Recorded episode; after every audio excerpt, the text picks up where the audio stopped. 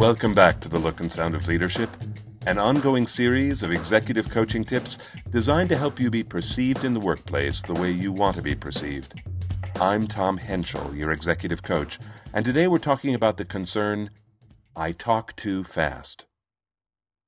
At the beginning of my presentation skills coaching course, I ask participants to identify two presentation behaviors one they think they do well, and one they think they do poorly. On the needs improvement side, people frequently list, I talk too fast. My contention is, it's not physically possible to talk faster than our brains can compute. Here are some statistics that support my point.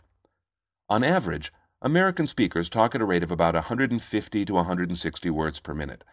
Of course, New Yorkers put us all to shame on this scale, but in general, that number, 150 words per minute, has become standard. For example, that's the pace that's recommended for people who record books on tape. Our ears are comfortable with that rate. But researchers have proven that adults can fully comprehend what they hear at a rate of 300 words per minute. That's twice the average rate. Are you old enough to remember John Moschitta? He's the actor who made a series of deadpan, fast talking ads for FedEx in the 1980s. The Guinness Book of World Records clocked him at a mind boggling 586 words per minute. And the fun of those commercials was that we could understand him at that rate. So is it really possible for people to talk too fast? I don't think so. But do we hear some speakers who make us think, gosh, he talks too fast? Yeah, we do. So what's going on? When we think a presenter talks too fast, what we really mean is that she's confused our ear. Now, I want to be clear, I'm making an assumption that diction is not the issue. So if the speaker is understandable, and if we feel she's talking too fast, it's not that there are too many words per minute. That's not possible. What's happened is that she's blurred the indicators our ears need to decode spoken language. What do I mean by that? I mean she's blurred indicators like the downward inflection and pause that comes at the end of a sentence. Did you hear it when I did it just now? If you take those indicators away, we don't know where one idea begins and another ends. Our ears get confused. Here's a 30 second demonstration of what I mean.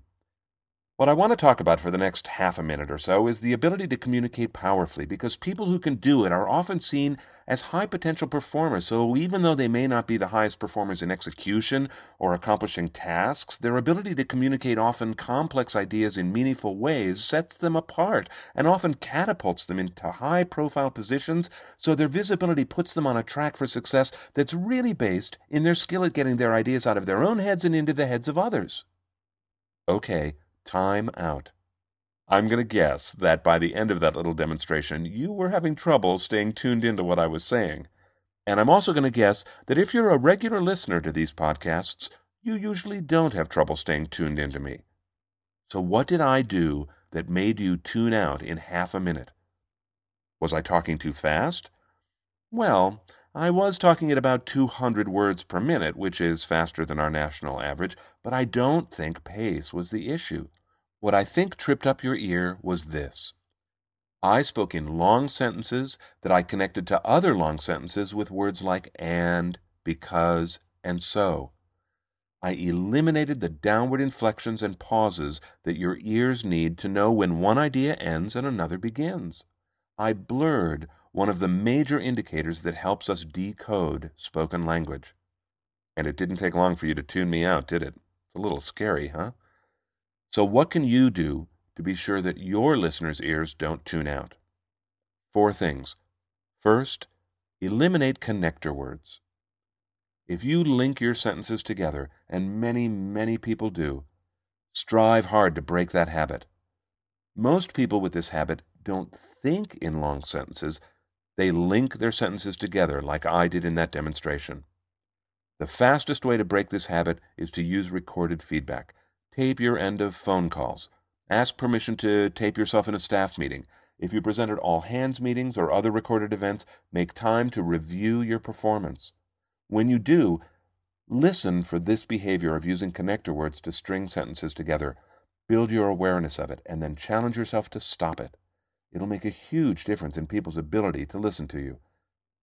By the way, if you're like most people, When I suggested that you use recorded feedback, you probably heard a little voice in your head that said, I hate listening to myself on tape. If so, you're not alone. But I really want to change your mind about that. The next podcast will address that issue. Or you can go to our website now and find the tip from August 2006 entitled Playback as Feedback.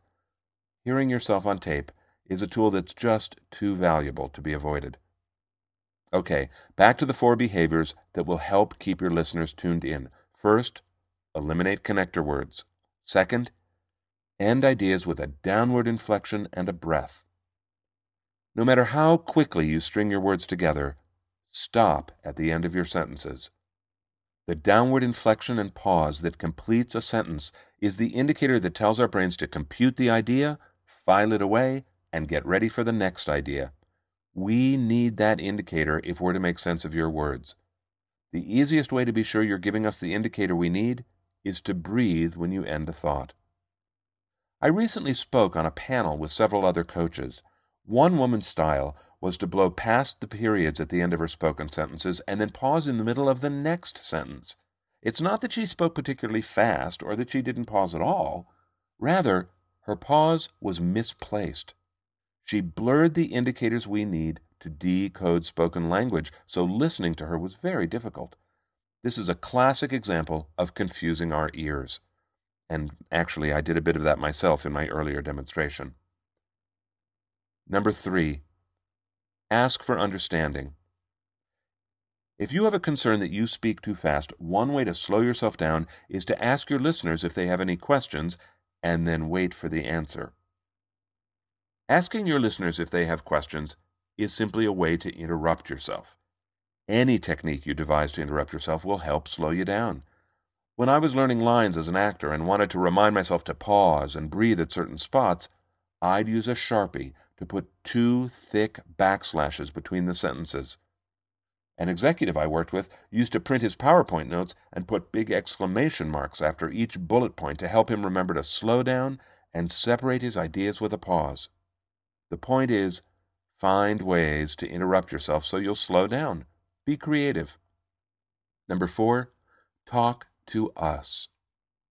One major reason, but not the only reason, people accelerate their speech is because of nervousness.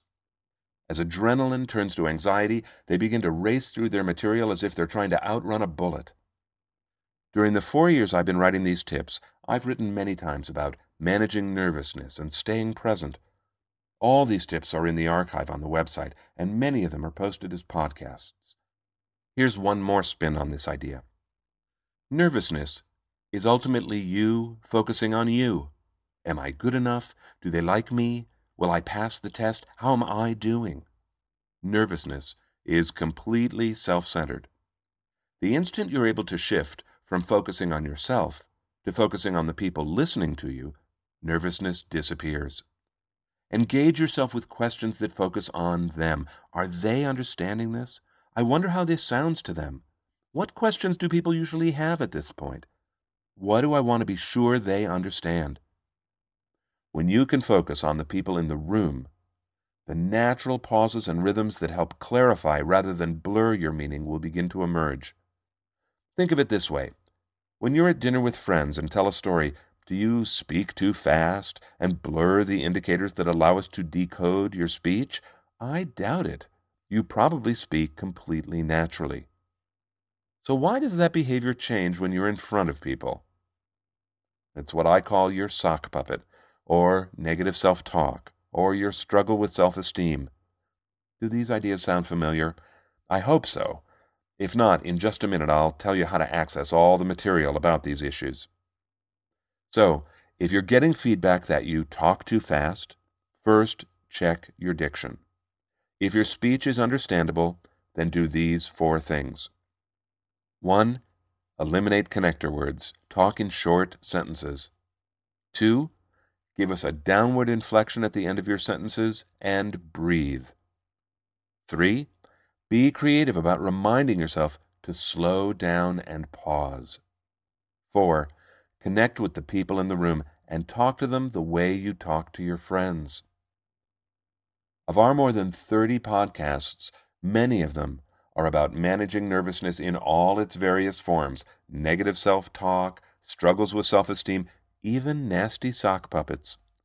You can find all our podcasts on iTunes. Or Since this podcast was first broadcast, our website has had a makeover. To find our podcasts, just go to our website, essentialcomm.com. That's essentialcomm with two M's.com. From our homepage, click the navigation button marked Coaching Tips. That will take you to a searchable archive of our podcasts and more than four years of executive coaching tips. Our podcasts are also available through iTunes. Just search for The Look and Sound of Leadership. Until next time, this is Tom Henschel. Thanks so much for listening.